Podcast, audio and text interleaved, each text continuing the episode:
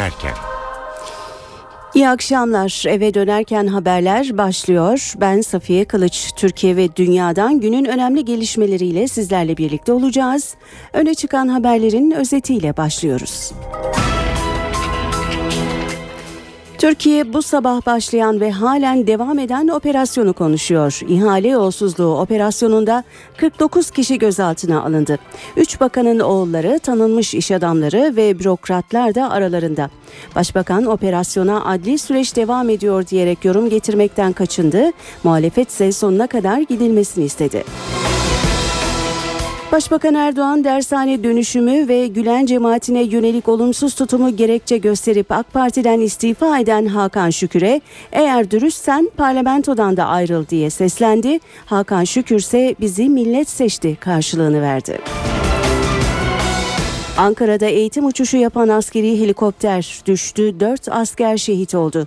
Helikopterin yüksek gerilim hattına çarpıp düştüğü belirtiliyor. Genelkurmay Başkanlığı idari ve adli soruşturma başlattı. KCK'dan tutuklu vekillerin tahliyesinin reddedilmesi üzerine meclisteki 4 milletvekili açlık grevine başladı. Meclis Başkanı Cemil Çiçek bu çatı eylem yeri değildir diyerek tepki gösterdi. Suriye'de bir Türk gazeteci kaçırıldı. Milliyet gazetesi foto muhabiri Bünyamin Aygün'ün El-Kaide'ye yakınlığıyla bilinen gruplar tarafından alıkonulduğu sanılıyor. Avrupa İnsan Hakları Mahkemesi Doğu Perinçek'in İsviçre aleyhine açtığı davada kararını açıkladı. Ermeni soykırımını inkarı ifade özgürlüğü olarak niteledi. Ve batıda hava sıcaklığı arttı, doğuda ise kara kış hüküm sürüyor, pek çok köye ulaşım sağlanamıyor.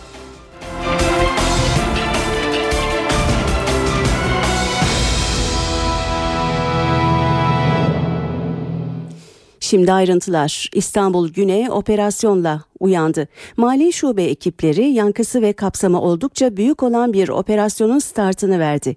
Gerekçe rüşvet ve yolsuzluk iddiaları olarak özetlenebilir. Haberi manşet yapan gelişme ise gözaltına alınan isimler. 49 kişi zanlı konumunda ve bunların içerisinde 3 bakanın oğlu da bulunuyor. İstanbul Mali Suçlarla Mücadele Polisi güne büyük bir operasyonla başladı. İş adamları, bazı üst düzey siyasilerin birinci dereceden yakınları ve bürokratları kapsayan operasyonda çok sayıda kişi gözaltına alındı. Anadolu Ajansı'nın haberine göre gözaltına alınan isimler arasında Ekonomi Bakanı Zafer Çağlayan'ın oğlu Salih Kaan Çağlayan, İçişleri Bakanı Muammer Güler'in oğlu Barış Güler ve Halk Bankası Genel Müdürü Süleyman Aslan da var. Edinilen bilgiye göre Çevre ve Şehircilik Bakanı Erdoğan Bayraktar'ın oğlu Abdullah Oğuz Bayraktar da emniyete çağrılan isimler arasında.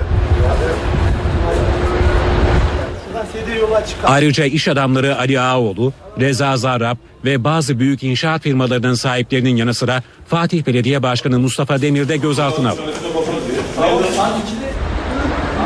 Yabancılara yasa dışı yollarla Türk vatandaşlığı verilmesi, kara para aklama, altın kaçakçılığı ve kamu görevlerine rüşvet suçlamalarını kapsayan operasyon İstanbul Cumhuriyet Başsavcı Vekili Zekeriya Öz'ün talimatıyla başladı. Soruşturmayı özel yetkili Cumhuriyet Savcısı Celal Kara yönetiyor.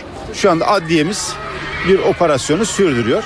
Adli aşamadayken ilave bir bilgi açıklamak yasal olarak da zaten doğru değil. O nedenle e, şu aşamada farklı bir açıklama yapma durumunda değilim ben.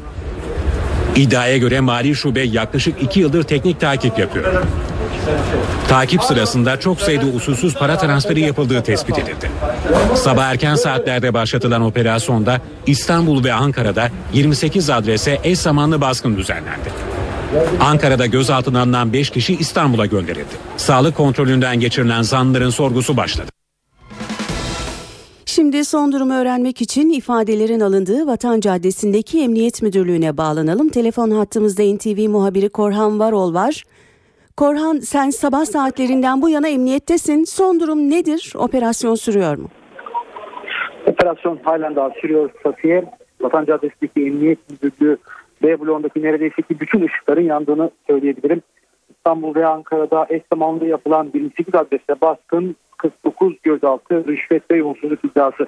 Bugünkü operasyonun aslında kabaca özeti böyleydi ve Ergenekon soruşturmasını yürüten başsavcı ekibi Zekeriya Öz'ün ziyaretinde İstanbul Cumhuriyet Savcısı Celal Kara tarafından yürütüldüğünü söyleyebiliriz. kapsamında bazı iş adamları da gözaltına alındı ki en dikkat çekici isim karşımıza Ali Ağoğlu olarak çıktı. Soruşturma kapsamında bir açıklama yaptı Ağoğlu Şirketler Grubu. Mahkeme kararıyla şirket merkezinde arama yapılmıştır. Arama sonucunda suç unsuruna rastlanmadığı hususu tutanakta tespit edilmiştir şeklinde bir açıklaması olmuştu. Ağoğlu Şirketler Grubu'nun Ali Ağoğlu'nun avukatı Ali Demirhan bugün biz gazetecilerin yanında sözlü bir bilgi verdi bize. Ali Ağoğlu'nun soruşturmanın merkezinde olmadığını biliyoruz dedi özetle. E, tabii geniş çaplı bir operasyon var. Halk Bankası Genel Müdürü Süleyman Aslan ve bazı siyasilerin yakınlarının da sabah saatlerinde bize gözaltında olduğu bilgisi geldi. Saatler ilerledikçe operasyonun detayları netleşmeye başladı. Az önceki hakkında dinleyicileriniz biz de tekrar edelim. İçişleri Bakanı Muammer Güler ve Ekonomi Bakanı Zafer Çağlayan'ın oğulları da var. Ancak şunun altını çizmekte fayda var. Bu isimlerin hangilerinin operasyon çerçevesinde bilgisine başvurulmak üzere ya da hangilerinin soruşturma kapsamında gözaltına alındığına ilişkin resmi bir açıklama henüz yok. Net bir bilgi verilmedi. Teyide muhtaç bilgiler bunlar ama e, bilinen şu bu isimler alındı sabah saatlerinde itibariyle. Eş yapılan operasyondaki aramaların da aralıklarla sürdüğünü söyleyelim. Ve bir başka dikkat çekici isim Fatih Belediye Başkanı Mustafa Demir. Mustafa Demir'in bilgisine başvurulmak üzere Emniyet Müdürlüğü'nde olduğu bilgisi geldi. Halen daha Emniyet Müdürlüğü'nde olduğunu söyleyebiliriz. Fatih Belediyesi deyim yerinde ise dik didik arandı bugün. E, aramalar halen daha devam ediyor ve iki ayrı suç isnat ediliyor Fatih Belediye Başkanı Mustafa Demir'e. Suçlardan biri kültür ve tabiat varlıklarını koruma kanununa muhalefet etmek. Diğeri ise tarihi bir iş hanının otel yapılması suçları var Fatih Belediye Başkanı Mustafa Demir'e. Diğer bahsettiğimiz isimler ve sayılar gözaltındaki isimlerin isnat edilen suçlardan da bahsedecek olursak son olarak Türk vatandaşı olmayan kişileri yasa dışı yollarla vatandaşlık verilmesi, imara uygun olmayan arazilerin illegal olarak imara açılması ve yasa dışı para transferleri gibi özetleyebiliriz. Genellikle e, bu gözaltına alınan kişilere isnat edilen suçlar arasında dediğimiz gibi sabah saatlerinde İstanbul Emniyet Müdürlüğü Mali Suçlar Şube Müdürlüğü ekipleri eş zamanlı yaptı baskınları. Ankara'da da vardı bu baskınlar. E, gözaltına alınanların sorgusu sürüyor ama operasyonların da henüz sonuçlanmadığını henüz tamamlanmadığını notlarımıza ekleyelim. Hı hı. Korhan Varol operasyondaki son durumu aktarıyordu. Bu büyük operasyonun ardından Başbakan Erdoğan'ın söyleyecekleri merak ediliyordu. Başbakan Konya'da toplu açılış töreninde gazetecilerin operasyona ilişkin sorularını yanıtladı. Arkadaşlar bunların hepsi bir adli süreç. Neticelerimizden bir şey söylemem doğru olmaz. Başbakan bu kısa değerlendirmeden önce toplu açılış töreninde yaptığı konuşmasında ise üstü kapalı sert mesajlar verdi. Erdoğan hiçbir tehdide boyun eğmeyeceğiz dedi. Bir hesaptan söz etti ve bu kişilere seçime katılın hesabınızı orada görün diye seslendi. Sizin itimadınıza, güveninize asla halel getirmeyeceğiz. Hiçbir tehdide boyun eğmeyeceğiz. İstedikleri kadar çirkin yollara tevessül etsinler. Mühür milletin elindedir. Arkasına sermayenin, medyanın gücünü alanlar bu ülkenin istikametini değiştiremezler. Arkasına Türkiye içinde ve dışında bir takım karanlık çevreleri alanlar Türkiye'nin istikametiyle oynayamazlar. Türkiye'nin ayarlarını değiştiremezler. Türkiye üzerinde operasyon yapılacak, üzerinde ameliyat yapılacak bir ülke değildir. Kimin ne hesabı varsa, kendilerine güveniyorlarsa 30 Mart'ta seçim var. O seçime girsinler, hesabı orada milletle görüşsünler. Türkiye bir muz cumhuriyeti değildir. İçeriden ya da dışarıdan hiç kimse benim ülkemi karıştıramaz. Benim ülkemde çirkin tuzaklar kuramaz. Tuzaklar bu millete diz çöktüremedi. Bundan sonra da çöktüremez. Parti Genel Başkan Yardımcısı Hüseyin Çelik de az önce bir açıklama yaptı. Çelik, hukuk devletinde herkes hukuk önünde eşittir. Yolsuzluk konusunda hassasiyetimiz sürecek dediği açıklamanın ayrıntılarını NTV muhabiri Özden Erkuş aktarıyor. Sabah saatlerinde İstanbul'da başlatılan yolsuzluk operasyonuna ilişkin AK Parti Genel Başkan Yardımcısı ve Parti Sözcüsü Hüseyin Çelik'ten az önce bir açıklama ulaştı. Açıklamada İstanbul Cumhuriyet Başsavcılığı tarafından yürütülen bazı soruşturmalar kapsamında bugün sabah saatlerinden itibaren bazı operasyonlar yapılmış ve bir kısım gözaltına almalar gerçekleşmiştir deniliyor. Açıklamada iktidarımız iş başına geldiği günden beri yolsuzluk, yolsuzluk ve usulsüzlükler konusunda azami hassasiyet göstermiş. Bundan sonra da aynı hassasiyeti göstereceğinden kimsenin şüphesi olmamalıdır deniyor açıklamada. Hukuk devletinde herkesin hukuk önünde eşittir. AK Parti olarak gerçeğin ortaya çıkarılması hususunda yapılması gerekenlerin eksiksiz yapılmasını istiyoruz. İnsanlar hakkında bağımsız yargı nihai karar tesis etmeden masumiyet karinesinin göz ardı edilmemesi gerektiği hususu da unutulmamalıdır. Kamuoyuna saygıyla duyurulur deniyor. AK Parti'den yapılan Hüseyin Çelik'ten yapılan açıklamada tekrar etmek gerekirse sabah saatlerinde yapılan yolsuzluk operasyonuna ilişkin açıklama az önce geldi Hüseyin Çelik'ten ve bu açıklamada insanlar hakkında bağımsız yargı nihai karar tesis etmeden masumiyet karinesinin göz ardı edilmemesi gerektiğini düşünüyoruz denildi bu açıklamada. Operasyon muhalefetin de yakın takibinde CHP'de 3 kişilik bir kriz masası oluşturuldu. Genel Başkan Kemal Kılıçdaroğlu operasyonun sonuna kadar gitmesi gerektiğini söyledi, destek vereceğiz dedi. Cemaat hükümet kavgası olarak da nitelendiriyoruz. Biz o konulara girmiyoruz arkadaşlar. Bakın rahmetli e, Uğur Mumcu derdi ki e, katil katildir. Katilin sağcısı solcusu olmaz. Yolsuzluk yapılan yapan kimse onun üzerine gitmek zorundayız. Efendim böyle mi oldu olay? Şöyle mi oldu? Varsa bilgi, varsa döküman göreceğiz. İzleyeceğiz. Eğer kim yolsuzluğun üzerine gidiyorsa, kul hakkı yiyenlerin üzerine kim gidiyorsa onlara destek vereceğiz. Cumhuriyet Halk Partisi'nin görevi zaten bu. Bize her türlü eleştiri gelebilir. Bizi her türlü şekilde eleştirebilirler. Ama hiç kimse şu eleştiriyi CHP'ye getiremez. Cumhuriyet Halk Partiler kul hakkı yiyor diyemez. Bu konuda çok hassasız, çok duyarlıyız. O nedenle bu olayı yakından izleyeceğiz. MHP ile aynı düşüncede Grup Başkan Vekili Oktay Vural'ın açıklamasını dinleyelim şimdi. Yaşmak olacaktır. Milliyetçi Hareket Partisi olarak e, bu soruşturmanın bunların herhangi bir engelleme olmadan, savcılara müdahale etmeden, kanun zırhına sokulmadan sonuna kadar gidilmesi kime ve nereye uzanıyorsa oraya kadar gitmelidir. Dershane düzenlemesiyle başlayan süreçte Gülen cemaati mensuplarına düşman muamelesi yapıldığını iddia ederek AK Parti'den istifa eden Hakan Şükür'e Başbakan Erdoğan tepki gösterdi. Başbakan yaptığı açıklamayı kendisine yakıştıramadım, yadırgadım. Samimi ise parlamentodan da ayrılır. İşin ahlaki yönü bunu gerektirir dedi. Tabii böyle bir şey beklediğimi söylemem yanlış olur. Beklemem. Çünkü böyle bir şeyi doğrusu kendisine de yakıştıramadım, yakıştıramadım. Biliyorsunuz her söz sahibinindir. Dolayısıyla her söz sahibini bağlar. Ve bu süreç içerisinde böyle bir tavrı takılmış bir genel başkana, partiye karşı e, bu tür açıklamaları kendisinden veya bir başkasından bilemem yapmış olmasını yadırgadım. Doğru bulmuyorum. Sizin davetinizle efendim partiye gelmişti. Ayrılmış. Ayrılırken Arkadaşlar şimdi niye üzüleyim? Şimdi gönül şunu arzu ederdi. Yani bir insan eğer bir partinin bayrağı altında seçime giriyorsa değil mi?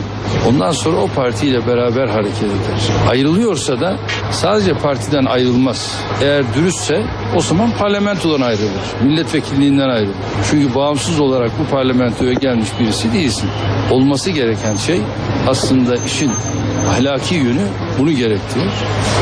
Ama tabii bunu herkese nasip olan bir şey değil. Başbakanın bu sözlerine Hakan Şükür'den yanıt geldi. Şükür, parlamentodan istifa etmek şu anda kafamda yok. Orası milletin meclisi, bizi de millet getirdi dedi. Sayın dinleyenler günün haberi rüşvet ve yolsuzluk iddiasıyla sabaha karşı başlatılan operasyon. Şu ana kadar 49 kişi gözaltına alındı. İddiaya göre emniyette bulunan isimler arasında 3 bakanın oğluyla Halk Bankası Genel Müdürü Süleyman Aslan da var. Yabancılara yasa dışı yollarla Türk vatandaşlığı verilmesi, kara para aklama, altın kaçakçılığı ve kamu görevlilerine rüşvet suçlamalarını kapsayan operasyonun fiziki takibinin bir yıldır sürdüğü bildirildi. Operasyon talimatını Zekeriya Öz'ün verdiği belirtiliyor. Bu haberle ilgili ayrıntıları programımız içinde verdik. Gelişmeler oldukça duyurmaya da devam edeceğiz. Şimdi günün diğer gelişmelerine bakalım. Ankara'da eğitim uçuşu sırasında askeri helikopter düştü. Dört asker şehit oldu. Helikopterin yüksek gerilim hattına çarpıp düştüğü ifade ediliyor. Ancak düşme nedeninin kesin olarak belirlenebilmesi için Genelkurmay Başkanlığı idari ve adli soruşturma başlattı. Ankara'nın Gölbaşı ilçesi yakınlarında eğitim uçuşu yapan Skorsky tipi askeri helikopter düştü. 4 asker şehit oldu, bir asker yaralandı. Helikopter 2 eğitmen pilot, 2 öğrenci ve bir teknisyenle sabah saatlerinde Kara Havacılık Okulu'ndan havalandı. Kısa süre sonra Gölbaşı Konya Karayolu'nun 10. kilometresinde Özel Kuvvetler Komutanlığı'nın bulunduğu Oğulbey mevkiinde yere çakıldı. Saat 10 sularında Ankara'dan Karavacılık Okulu'ndan havalandığı eğitim uçuşu için bu bölgeye geldi. Bilinmeyen bir sebeple irtifa kaybetti ve yüksek gerilim hatlarına çarparak pervaneleri yere çakıldı. Düşen helikopterde bulunan askerlerin yardımına ilk olarak hemen yakında bulunan inşaatın işçileri koştu. Ancak 4 asker kaza anında şehit olmuştu. Helikopterden sıcaklık yükseliyordu. Biz dedik uzaklaştık patlar diye. Sonra dedik ne olursa can pahasına gidelim tekrar bakalım çıkarabilirsek diye. Yüksek gerilim hattına dolandığından zarar verdi yüksek gerilim hattına. İyice kopmaya başladı. Karşı binanın üstünden helikopter alçaldı. Yani neredeyse bina çarpıyordu. Pervane tele takılınca burun üstü döndü çakıldı yere. Helikopterin yüksek gerilim hattına çarptığı ifade ediliyor. Genelkurmay Başkanlığı helikopterin periyodik bakım sonrası tecrübe uçuşu yaptığı sırada düştüğünü açıkladı. Kazayla ilgili inceleme başlatıldı. KCK tutuklusu 5 milletvekilinin tahliye taleplerinin reddedilmesi üzerine meclisteki 4 milletvekili protesto için açlık grevine başladı. BDP'den Halkların Demokratik Partisi'ne geçen Ertuğrul Kürkçü, Sabahat Tuncel, Sırrı Süreyya Önder ve Levent Tüzel mecliste açlık grevi yapıyorlar. HDP eş başkanı Ertuğrul Kürkçü eylemi bütçe görüşmeleri sonuna kadar sürdüreceklerini söyledi. Barış ve Demokrasi Partisi'nden arkadaşlarımızla konuştuk. Biz e, süresiz bir e, grevden e, yanaydık. Ancak e, me, e, meclis bütçe çalışmalarını bitirdiği zaman meclis kapanacağı için mecliste bunu sürdürmemizin bir e, anlamı kalmayacak. E, bunu başka bir yerde sürdürüp sürdürmeyeceğimize de e, o zaman karar vereceğiz. E, şu an için meclis çalışmaları bitene kadar burada açlık grevindeyiz. Vekillerin açlık grevi eylemine Meclis Başkanı Cemil Çiçek tepki gösterdi. Çiçek, meclis eylem yeri değildir dedi.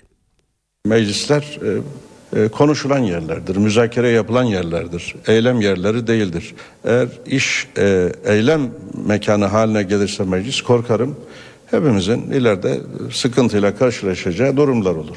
Yani bir farkındalık oluşturmak neden tahliye olmadı tarzındaki bir sorunun cevabını bulmak e, adına bu işler yapılıyor ama dediğim gibi bugün bu iş böyle başlar. Yarın başkaları başka türlü eylem yaparsa o zaman biz bu mecliste e, müzakereyi nasıl yapacağız, sükuneti nasıl sağlayacağız, huzuru nasıl tesis edeceğiz?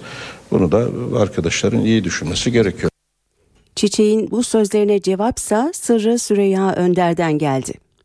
Mahkemenin bu kararı meclisin hükmü şahsiyetini, izzetini ve şerefini ayak altına almıştır. Meclis başkanı vekillerinin demokratik itirazını eylem olarak niteleyeceğine kendi vekillerini dışarı çıkartmak için seferber olmayı akıl etse daha makamına yakışır bir iş yapmış olur. BDP'li vekillerin tahliye talebinin reddedilmesine CHP lideri Kılıçdaroğlu da tepki gösterdi. Halkın oyuyla seçilenlerin hapiste tutulması doğru bir olay değildir. Balbay'dan sonra arkada kalanların tümünün gelmesi lazım dedi. Milli Eğitim Bakanı Nabi Avcı, bakanlık personeli siyasi görüşüne göre fişleniyor iddiasına cevap verdi. Bakan Avcı, böyle bir çalışma olmamıştır dedi, iddiayı incelettirdiklerini söyledi.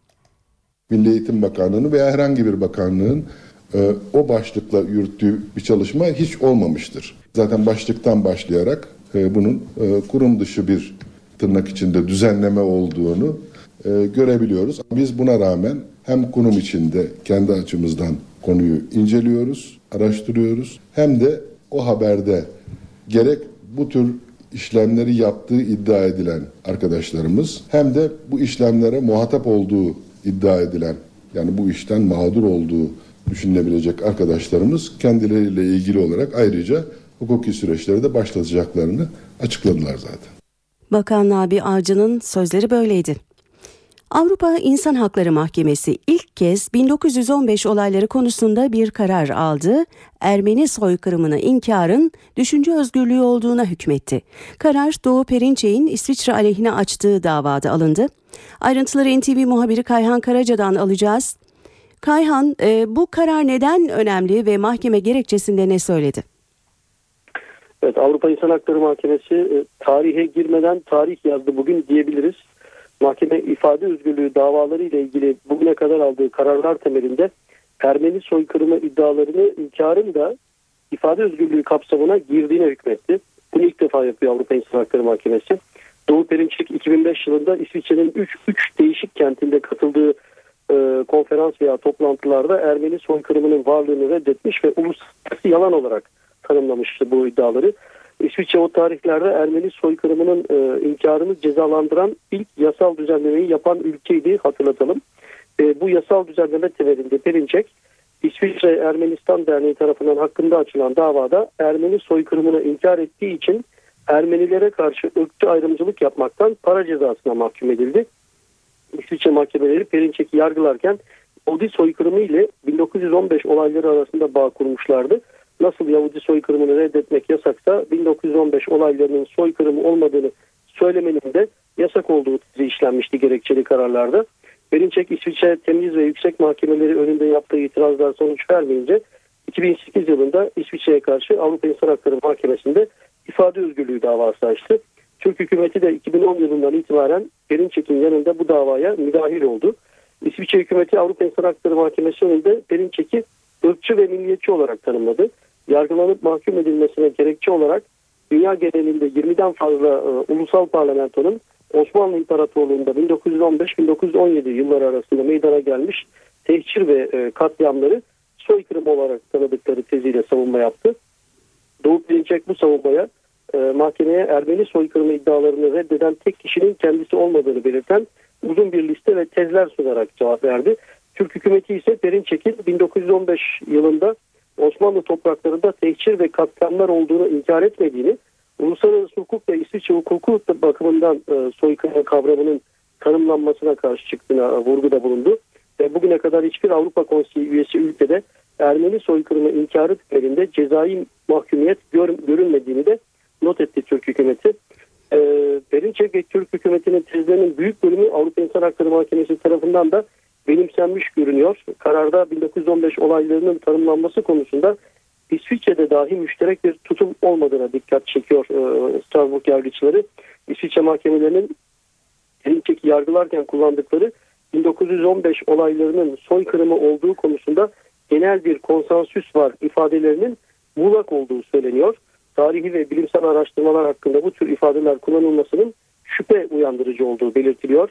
Yine mahkeme 1915 olaylarının Yahudi soykırımıyla kıyaslanama, kıyaslanamayacağını da net bir şekilde ortaya koyuyor kararında.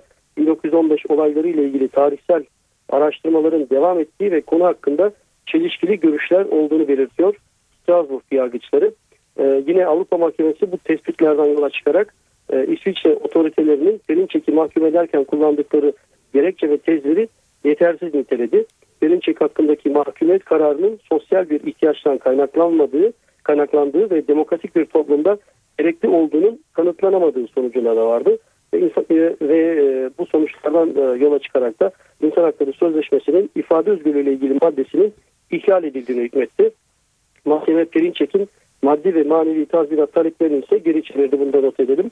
E, karara İsviçre Devleti'nin 3 ay içinde itiraz hakkı bulunuyor. E, Berlin itiraz etmemesi halinde karar kesinleşecek ve Avrupa hukuku açısından benzer davalar için emsal oluşturacak. En azından genel beklenti bu yönde. Ancak bu kararın açıklanmasının hemen ardından bugün Fransa Ermeni Dernekleri Koordinasyon Komitesi'nden bir açıklama geldi. Komite dün Fransa Cumhurbaşkanı François Hollande ile görüştüğünü ve Hollande'ın kendilerine gelecek aylar için büyük olasılıkla Mayıs ayından önce yeni bir inkar yasası sözü verdiğini bildirdi. Şimdi elbette Ocak sonunda Türkiye'yi ziyaret edecek Hollande'ın bu bugün açıklanan Avrupa İnsan Hakları Mahkemesi kararı sonrası nasıl bir tavır takınacağı merak konusu. Kayhan teşekkür ediyoruz. Kolay gelsin. Bu konuda bir de yorum aktaralım sayın dinleyenler. Yeditepe Üniversitesi'nden Profesör Haluk Kabalioğlu Avrupa İnsan Hakları Mahkemesi'nin ifade özgürlüğü kararının 1915 olaylarının 100. yıl dönümü öncesinde Türkiye'nin elini rahatlatacağını savundu. Fevkalade önemli bir karar. Özellikle 1915 olaylarının 100. yıl dönümü iddiasıyla 2015'te biliyorsunuz Ermeni cemaati, Ermeni diasporası yoğun faaliyetler içinde ve burada Türk görüşünün savunmasının dahi e, fikir özgürlüğü çerçevesinde mümkün olmayacağı endişesi vardı. Avrupa İnsan Hakları Mahkemesi bu kararıyla hem soykırım iddialarının tartışmalı olduğunu bu konuda son derece uzun bir Fransızca karar yayınlandı. İtalyan Başkan Raimondi başkanlığındaki e, heyette Danimarkalı, Sırp, Macar, Montenegro ve Portekiz ve İsviçreli hakimler vardı.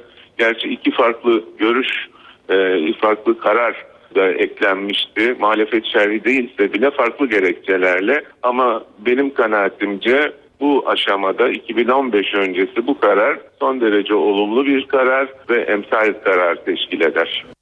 Cenevre 2 konferansına umut bağlandı ancak Suriye'de durum her geçen gün kötüye gidiyor. Birleşmiş Milletler Suriye için tarihinin en büyük insani yardım çağrısında bulundu. Birleşmiş Milletler Suriye için rekor yardım çağrısı yaptı. Örgüt, iç savaş mağduru milyonlarca Suriyeli için 6,5 milyar dolarlık yardım talebinde bulundu. Bu yıl Suriye'ye ve komşu ülkelere 6,5 milyar dolar yardım yapacağız. Bu şimdiye kadarki en yüksek yardım talebi. Yardımların bir kısmıyla Suriye'deki halkın temel ihtiyaçları karşılanacak. Diğer kısmı ise Türkiye gibi komşu ülkelerde yaşayan mülteciler için kullanılacak.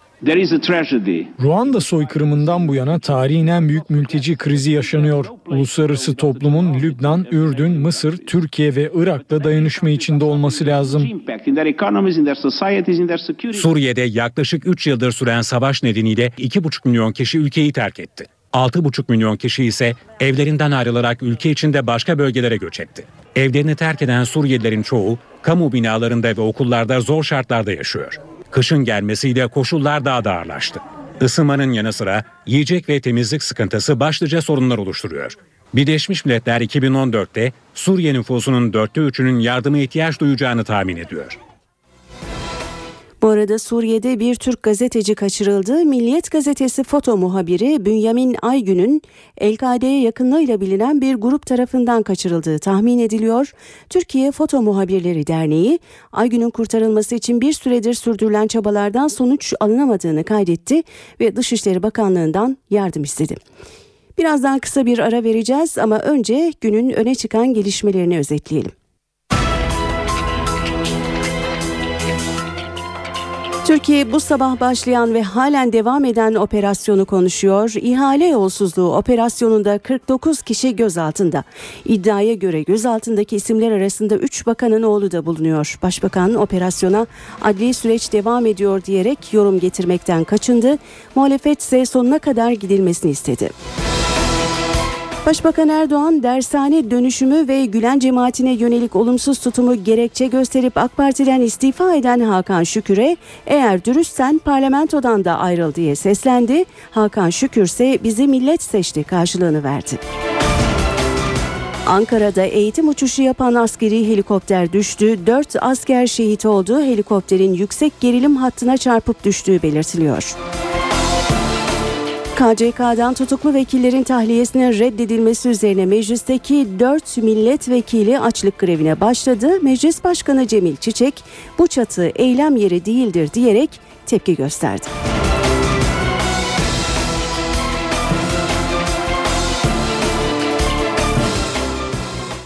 Saat 18.40 oldu sayın dinleyenler. İstanbul'daki ihale yolsuzluğu operasyonuyla ilgili son durumu aktararak başlayalım bu bölümümüze. Gözaltına alınanların sayısı 49'a çıktı. İddiaya göre emniyetteki isimler arasında 3 bakanın oğlu da var. Operasyon talimatını Zekeriya Öz'ün verdiği belirtiliyor. Gelişme oldukça duyurmaya devam edeceğiz. Şimdi günün diğer haberlerine bakalım. Lösemi hastası Küçük Melis için kurtuluş günü belirlendi. Yarın Almanya'dan ilik gelecek ve Melis Perşembe günü ameliyat alınacak. Lösemi hastası Melis'in sağlığına kavuşması için artık sayılı günler var. İzmir'de tedavi gören 8 yaşındaki Melis Akpaş'a Almanya'da bulunan uygun ilik çarşamba gecesi uçakla Türkiye'ye getirilecek. Operasyon perşembe günü yapılacak. 4 yıl lösemiyle mücadele eden Melis operasyona hazırlanıyor. Perşembe günü ameliyat olacağını biliyor ve sağlığına kavuşmayı umutla bekliyor. Melis Akbaş ameliyattan sonra bir ay daha hastanede kalacak. En kötü ihtimalle 2 ay içinde taburcu olacak. Hastaneden çıktıktan sonra da kontrolleri devam edecek. 4 yaşındayken lösemi teşhisi konulan ve 3 yıllık tedavinin ardından hastalığı nükseden Melis Akbaş için uygun donör arayışı uzun süredir devam ediyordu. Melis için sosyal medyada başlatılan yardım kampanyasına binlerce insan kan örneği bağışladı. Kara kış batıyı terk etti ancak yurdun doğusunda kar etkili olmaya devam ediyor. Binden fazla köy yolu kapalı. Kars'ta hava sıcaklığı eksi 20 dereceye kadar düştü. Kara kış doğuda etkisini sürdürüyor. Kar fırtınası Hakkari'nin Şemdinli ve Yüksekova ilçesini bağlayan yolu kapattı. Çok sayıda araç yolda mahsur kaldı. Yol 2 saatlik çalışma sonucu açıldı. Bölgede binden fazla köy yolu da ulaşıma kapalı. Yol açma çalışmalarının sürdüğü yerlerden biri de Bitlis. 33 ekip Nemrut Dağı eteklerindeki köylere ulaşmak için aralıksız çalışıyor. Kar yağışının etkisini azalttığı Doğu Anadolu'da ise dondurucu soğuk etkili. Bölgede en düşük hava sıcaklığı eksi 20 derece ile Kars'ta ölçüldü. Ağrı eksi 16, Erzurum eksi 14, Erzincan'da eksi 13 dereceyi gördü. Hareket halindeler şu an. Karadeniz'in yüksek kesimlerindeki köylerde kar altında. Ordu'da aç kalan yaban domuzları köylere inmeye başladı. Karla kaplanan çatılar bellerine ip bağlayan işçiler tarafından temizleniyor. Kış aylarında ekmek kapısı haline gelen çatı temizliğinden günlük kazanılan paraysa 50 lira. Soğuktur yani çatı tehlikeli de biz halatları bağlıyoruz da, da işçilerin güvenlikleri de alır. Çatılarda oluşan buz sarkıtları ise yayalar için büyük tehlike oluşturuyor. Bu gece ve yarınki hava tahminini alalım şimdi. NTV Meteoroloji Editörü Gökhan Abur'u dinliyoruz. İyi akşamlar. Yüksek basınç yurt genelindeki etkisini sürdürüyor. Hava soğuk. O nedenle sabah ve gece saatlerinde iç kesimlerde sis, pus, don ve buzlanma görülecek. Batıda giderek kuvvetlenecek Poyraz da haftanın ilk günlerinde sıcaklığın daha düşük hissedilmesine sebep olacak. Hafta sonu rüzgarın Lodos'a dönmesiyle batıda sıcaklıkların yeniden 4-5 derece yükselmesini bekliyoruz. Yarın yurt genelinde gün önemli bir yağış görülmeyecek. Güney Ege ve Batı Akdeniz'de artacak bulutlanma akşama doğru yerel sağanaklara sebep olabilir. Sağanak yağmur şeklindeki yağışların bölgedeki etkisini perşembe günde sürdürmesini bekliyoruz. İç kesimlerde sis, pus ve don, doğuda ise soğuk hava ile birlikte buzlanma hafta boyu etkili olacak. Evet İstanbul'da yarın yağış kesilecek. Hava parçalı bulutlu, sıcaklık ise rüzgardan dolayı 9 derece olacak. Ama hissedilen sıcaklık daha düşük. Ankara'da yarın hava sisli ve soğuk. Sıcaklık ise gündüz 3, gece eksi 5 derecenin altına inecek. İzmir hatta hava açık ama soğuk. Sıcaklık gündüz 11, gece ise 5 derece olacak. Hepinize iyi akşamlar diliyorum. Hoşçakalın.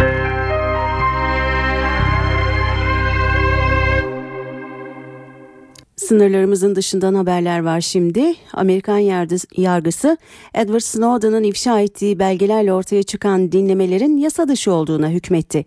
Washington'ın kararı temyiz etmesi bekleniyor. Bu arada Beyaz Saray Snowden'ın başka belge yayınlamaması kaydıyla affedileceği iddialarını yalanladı. Dünya Amerikan Ulusal Güvenlik Teşkilatı'nın dinleme skandallarıyla çalkalanırken ABD Bölge Mahkemesi'nden konuyla ilgili bir karar çıktı. Bölge Mahkemesi teşkilatın telefon dinleme programının anayasaya aykırı olduğuna hükmetti. Ancak yargıç Richard Lyon bu kararın temiz sürecinden sonra geçerli olabileceğini açıkladı. Amerikan yönetiminin kararı temiz etmesine kesin gözüyle bakılıyor. Sürecin ise 6 aydan önce sonuçlanması beklenmiyor. Eski sistem analisti Edward Snowden'ın sızdırdığı belgeler Amerikan Ulusal Güvenlik Teşkilatı'nın Amerikalılar ve yabancı liderlere yönelik dinleme girişimlerini ortaya çıkarmıştı. Amerikan Ulusal Güvenlik Teşkilatı ise Snowden'a başka belge açıklamama kaydıyla koşullu af önerisi sundu. Ancak Beyaz Saray bu öneriyi reddetti. Beyaz Saray sözcüsü Jay Carney, Snowden'ın gizli belgeleri sızdırmak gibi ciddi suçlarla karşı karşıya olmasını gerekçe gösterdi. Halen Rusya'da bulunan Edward Snowden'ın elinde 1 milyon 700 bin belgenin bulunduğu tahmin ediliyor. Snowden şimdiye kadar bu belgelerin yüzde birini açıkladı. Mısır'da sokaklar yine hareketli. Başkent Kahire'de polis Mursi yanlısı üniversite öğrencilerinin gösterisini biber gazıyla dağıttı. Kahire sokakları hareketli. Devrik Cumhurbaşkanı Muhammed Mursi yanlısı üniversite öğrencileriyle güvenlik güçleri karşı karşıya geldi. Protestocu öğrenciler Savunma Bakanlığı'na yürümeye çalışınca polis engeliyle karşılaştı. Güvenlik güçleri göstericileri dağıtmak için göz yaşartıcı gaz kullandı. Öğrencilerse polise taş attı ve lastik yakarak barikat kurdu. Göz yaşartıcı gazdan etkilenenler hastaneye kaldırıldı. Mısır'da Muhammed Mursi'nin devrilmesinin ardından gösterileri kısıtlayan yeni yasaya karşın ülkedeki gerginlik üniversitelere yansımış durumda. Eylemlerin başını artık Mursi yanlısı üniversite öğrencileri çekiyor. Almanya'da koalisyon meclisin desteğini aldı ve hükümet bugün resmen kuruldu. Yeni hükümette başbakanlık yine Angela Merkel'de. Başbakan ve bakanlar yemin ederek görevlerine başladı. Almanya hükümetinde ilk kez yer alan Türk asıllı bakan Aydan Özoğuz da göç, mülteci ve uyumdan sorumlu devlet bakanlığını yürütecek. Vitamin haplarının sağlığa belirgin bir faydası yok. İngiliz ve Amerikalı bilim insanlarının 500 bin kişi üzerinde yaptığı araştırma bu sonucu ortaya koydu. Araştırmanın sonuçları dünyaca ünlü tıp dergisinde yayınlandı. Buna göre dengeli beslenen yetişkinlerde vitamin haplarının belirgin bir faydasına rastlanmadı. Vitamin haplarının insanları hastalıklardan korumadığı da ortaya çıktı. Uzmanlar vitamin haplarının para israfı olduğu görüşünde. Uzmanlar dengeli beslenmenin günlük vitamin mineral ihtiyacını karşılamaya yeteceğini ifade ediyor. Antibakteriyel sabunların da sağlığa zararlı olduğu iddia ediliyor. Amerikan Gıda ve İlaç Dairesi kararına göre antibakteriyel sabunlar faydalı olduğunu bir yıl içinde kanıtlamazsa yasaklanacak. Antibakteriyel sabunlar sağlığa zararlı. Açıklama Amerikan Gıda ve İlaç Dairesi FDA'dan. Amerikan Gıda ve İlaç Dairesi antibakteriyel sabunların güvenliği ve etkinliğinin incelenmesini önerdi. Zira son araştırmalar bu tür sabunların sağlığa zararlı olabileceğini gösteriyor.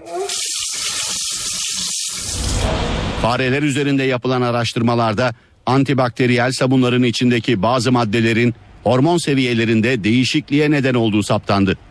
Ayrıca laboratuvar testleri bu maddelerin bakterilere antibiyotiğe karşı direnç kazandırdığına da işaret ediyor. Antibakteriyel sabunların etkinliği de tartışma konusu. Bu tür sabunların bakterilere karşı normal sabundan daha etkili olduğuna ilişkin kanıt olmadığı belirtiliyor. Amerika'da üreticilerin antibakteriyel sabunların güvenilirliği ve etkinliğini bir yıl içinde kanıtlamaları gerekiyor. Aksi takdirde antibakteriyel sabunların içerikleri ya da etiketleri değişmek zorunda kalacak. Tekrar iyi akşamlar. Ben Safiye Kılıç. Programımızın bu bölümüne günün öne çıkan gelişmelerinin özetiyle başlıyoruz. Türkiye bu sabah başlayan ve halen devam eden operasyonu konuşuyor. İhale yolsuzluğu operasyonunda 49 kişi gözaltına alındı. İddiaya göre gözaltındaki isimler arasında 3 bakanın oğlu da bulunuyor. Başbakan operasyona adli süreç devam ediyor diyerek yorum getirmekten kaçındı. Muhalefet ise sonuna kadar gidilmesini istedi. Başbakan Erdoğan dershane dönüşümü ve Gülen cemaatine yönelik olumsuz tutumu gerekçe gösterip AK Parti'den istifa eden Hakan Şükür'e eğer dürüstsen parlamentodan da ayrıl diye seslendi. Hakan Şükür ise bizi millet seçti karşılığını verdi. Ankara'da eğitim uçuşu yapan askeri helikopter düştü. 4 asker şehit oldu. Helikopterin yüksek gerilim hattına çarpıp düştüğü belirtiliyor. Genelkurmay Başkanlığı idari ve adli soruşturma başlattı. KCK'dan tutuklu vekillerin tahliyesinin reddedilmesi üzerine meclisteki 4 milletvekili açlık grevine başladı. Meclis Başkanı Cemil Çiçek bu çatı eylem yeri değildir diyerek tepki gösterdi. Suriye'de bir Türk gazeteci kaçırıldı. Milliyet gazetesi foto muhabiri Bünyamin Aygün'ün El-Kaide'ye yakınlığıyla bilinen gruplar tarafından alıkonulduğu sanılıyor. Ve Avrupa İnsan Hakları Mahkemesi Doğu Perinçek'in İsviçre aleyhine açtığı davada kararını açıkladı. Ermeni soykırımına inkarı ifade özgürlüğü olarak niteledi.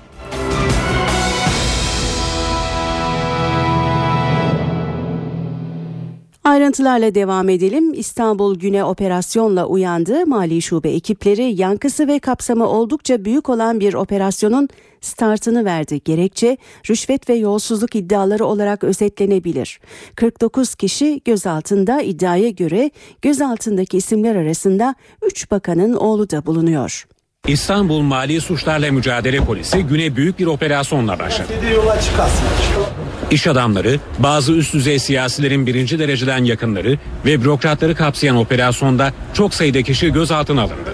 Anadolu Ajansı'nın haberine göre gözaltına alınan isimler arasında Ekonomi Bakanı Zafer Çağlayan'ın oğlu Salih Kaan Çağlayan, İçişleri Bakanı Muammer Güler'in oğlu Barış Güler ve Halk Bankası Genel Müdürü Süleyman Aslan da var. Edinilen bilgiye göre Çevre ve Şehircilik Bakanı Erdoğan Bayraktar'ın oğlu Abdullah Oğuz Bayraktar da emniyete çağrılan isimler arasında.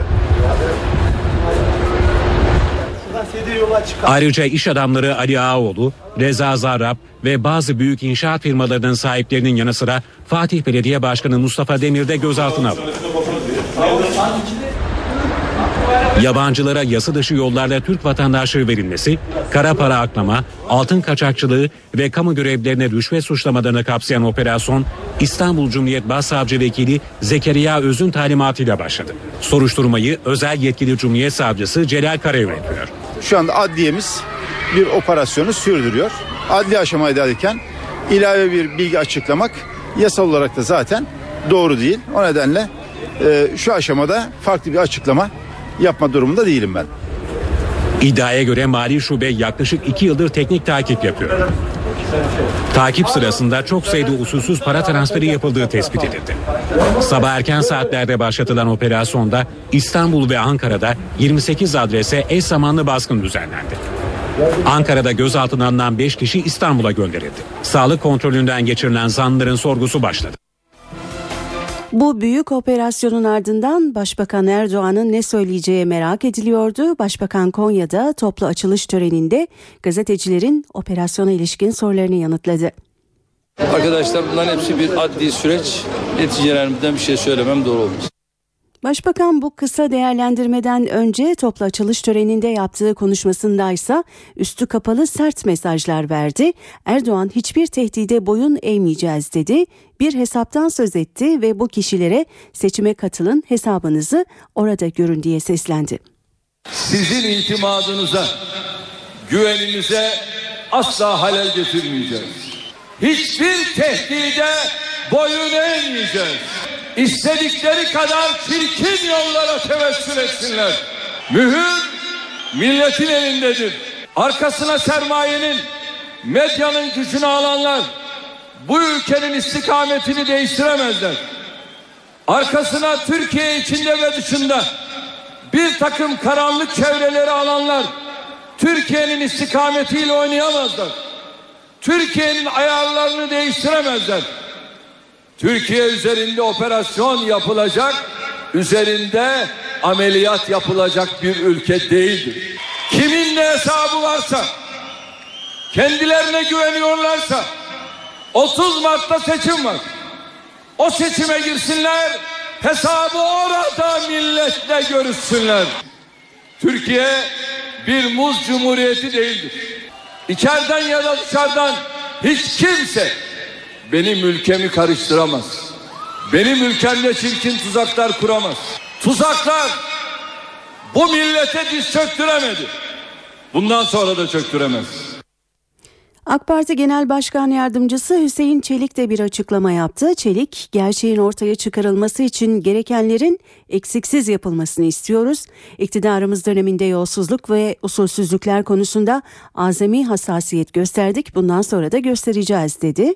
Çelik ayrıca insanlar hakkında bağımsız yargı nihai karar tesis etmeden masumiyet karinesinin göz ardı edilmemesi gerektiğini de belirtti. Operasyon muhalefetin de yakın takibinde CHP'de 3 kişilik bir kriz masası oluşturuldu. Genel Başkan Kemal Kılıçdaroğlu operasyonun sonuna kadar gitmesi gerektiğini söyledi, destek vereceğiz dedi. Cemaat hükümet kavgası olarak da nitelendiriyorsunuz.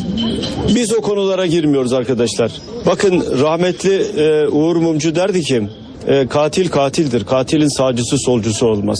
Yolsuzluk yapılan yapan kimse onun üzerine gitmek zorundayız. Efendim böyle mi oldu olay? Şöyle mi oldu? Varsa bilgi, varsa döküman göreceğiz.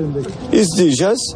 Eğer kim yolsuzluğun üzerine gidiyorsa, kul hakkı yiyenlerin üzerine kim gidiyorsa onlara destek vereceğiz. Cumhuriyet Halk Partisi'nin görevi zaten bu. Bize her türlü eleştiri gelebilir. Bizi her türlü şekilde eleştirebilirler. Ama hiç kimse şu eleştiriyi CHP'ye getiremez. Cumhuriyet Halk Partiler kul hakkı yiyor diyemez. Bu konuda çok hassasız, çok duyarlıyız. O nedenle bu olayı yakından izleyeceğiz. MHP de aynı düşüncede Genel Başkan Devlet Bahçeli yazılı bir açıklama yaptı. Bahçeli, soruşturma ucu kime dokunursa dokunsun sonuna kadar gitmeli dedi.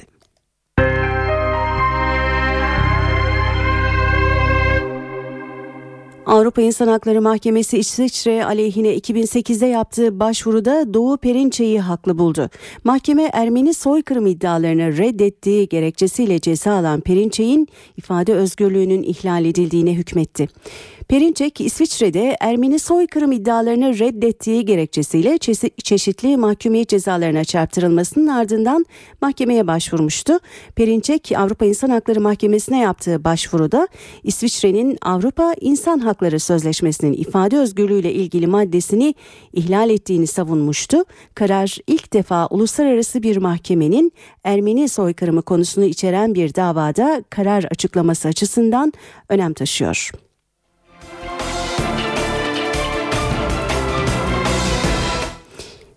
Sayın dinleyenler, KCK tutuklusu milletvekillerinin tahliye edilmemesini protesto eden 4 HDP'li milletvekili mecliste açlık grevine başladı. Vekiller genel kurulda bu iş yerinde açlık grevi var pankartı açtı.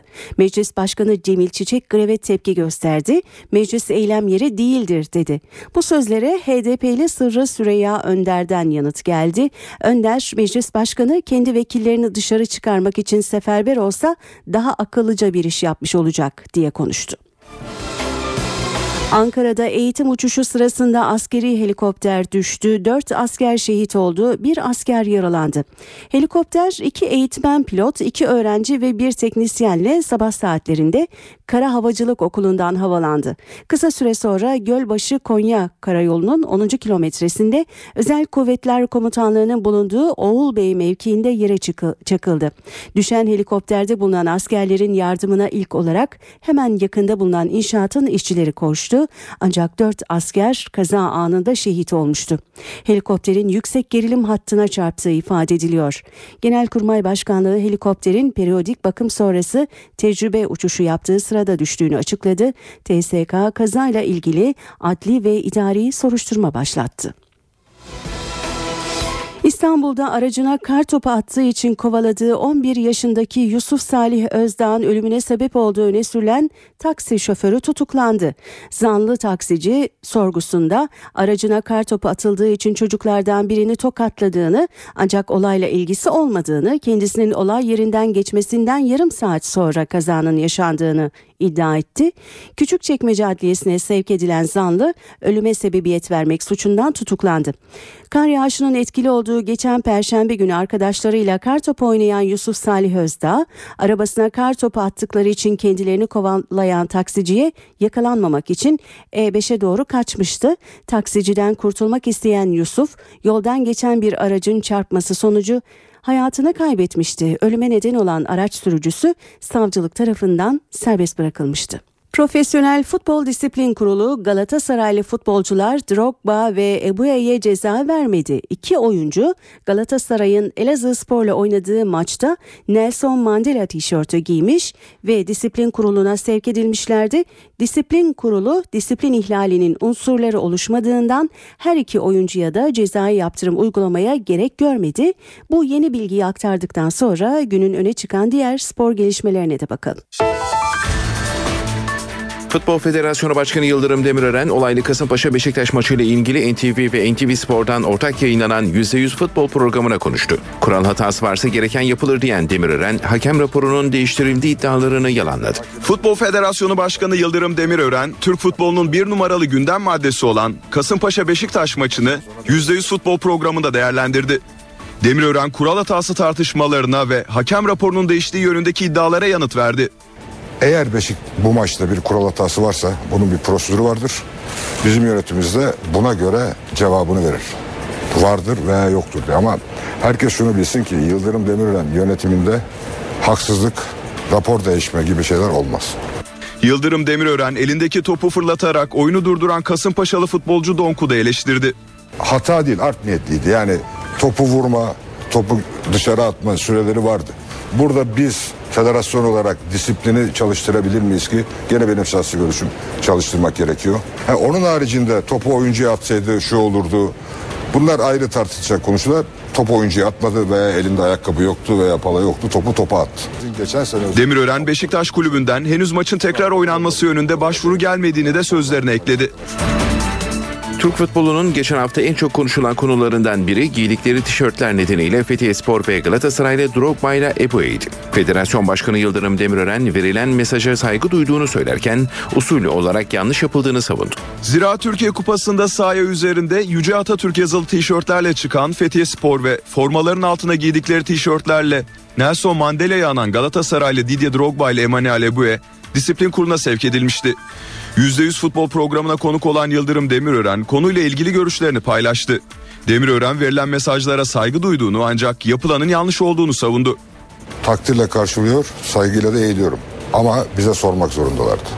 Bize sormadan tişört yani bizim kıyafet talimatımız bellidir. Bu antrenman kıyafetlerine kadar bizim kıyafet talimatımız bellidir. Bütün kulüplerimizde de vardır. Federasyonumuzun sitesinde de vardır. Bunu her kulübümüz de bilir. İki oyuncunun yaptığı hareket doğru ama prosedür olarak yanlış. Federasyondan izin almadan bunu yapamazsınız. Yüce Atatürk bir kere ne benim ne Demirören ailesinin ne de Türkiye'nin yüzde 99'unun Atatürk'e sevgisi saygısını kimseye tartıştırmam. Tartışılamazdı zaten. Ama o da izin almadan çıkamaz. Buraya bizim için hepimizin ulu şeyi yaratanımızdır. Yaratan bile yazsa gitmek zorunda. Yani biz prosedür uygulamak zorundayız. Çünkü hukuk sistemi herkes için aynı. Eğer Fethiye Spor bize sorarak çıksaydı ve biz izin vermeseydik bütün bu tartışmalara ben katılırdım. Profesyonel Futbol Disiplin Kurulu'ysa Fethiye Spor'a ve Galatasaraylı oyunculara ceza vermemişti. UEFA Avrupa Ligi'nde yoluna devam eden Trabzonspor'un Süper Lig'deki puan kayıpları sürüyor. Bordo Mavililer 15. haftanın son maçında sahasında Bursa Spor'da 2-2 berabere kalarak şampiyonluk yarışında 2 puan daha yitirdi. Maça hızlı başlayan Trabzonspor Olcan adına girdiği 3 pozisyondan gol çıkaramadı. 27. dakikada Bordo Mavililerin golcü oyuncusu Paulo Henrique ters bir vuruşla topu kendi ağlarına gönderince Bursa Spor 1-0 öne geçti. Devrenin son dakikasında Olcan adın Trabzonspor'a 1-1 beraberliği getirdi. 50. dakikada Yusuf Erdoğan'ın şutu direkten dönerken Bursaspor 61. dakikada Sestan golüyle bir kez daha öne geçti. Trabzonspor bu gole de 90. dakikada Emre Güral'la karşılık verdi. Trabzonspor beraberliği kurtarmasına rağmen Gaziantepspor yenilgisinden sonra 2 puan daha kaybetti ve lider Fenerbahçe'nin 14 puan gerisine düştü. Trabzonspor Teknik Direktörü Mustafa Reşit Akşay, Juventus'ta eşleşmekten memnun. Akşay, erken karşılaşmamız iyi oldu dedi. Juventus'la eşleşmek güzel çünkü Trabzonspor tarihinde öyle takımlarla eşleşti. Popülist konuşmak istemiyorum ama sonuçta Juventus gibi takımla zaten karşılaşacaktık. Şimdi karşılaşmayı bence Trabzonspor'un şansı olarak görüyorum. Galatasaraylı Burak Yılmaz, Haliç Üniversitesi ve Spor News tarafından yılın futbolcusu seçildi. Dördüncü Uluslararası Sporun Zirvesi töreninde ödülünü alan golcü oyuncu Chelsea eşleşmesi ve ligdeki durumlar hakkında konuştu. Biz her zaman söyledik. Kim gelirse gelsin çıkacağız oynayacağız dedik. Galatasaray her zaman sahaya kazanmak için çıkıyor. Bu da öyle bir maçlardan bir tanesi. Burak Avrupa ve Türkiye bakış açınız farklı mı? 11 puan geride bir Galatasaray ama Şampiyonlar Ligi'nde mükemmel bir Galatasaray. Ee, ligi de düzelteceğiz inşallah. Galatasaray ve Chelsea teknik direktörleri Roberto Mancini ile Jose Mourinho'nun ortak noktası geçtiğimiz yıllarda Inter'de çalışmaları. İki teknik direktör aynı zamanda geçtiğimiz sezonda Real Madrid Manchester City eşleşmesinde kozlarını paylaşmıştı. Galatasaray-Chelsea eşleşmesi iki takımın teknik direktörleri açısından ilginç bir anlam içeriyor. Şimdilerde farklı kulüplerin başında olan iki teknik direktör Inter'de Halef Selef olmuştu.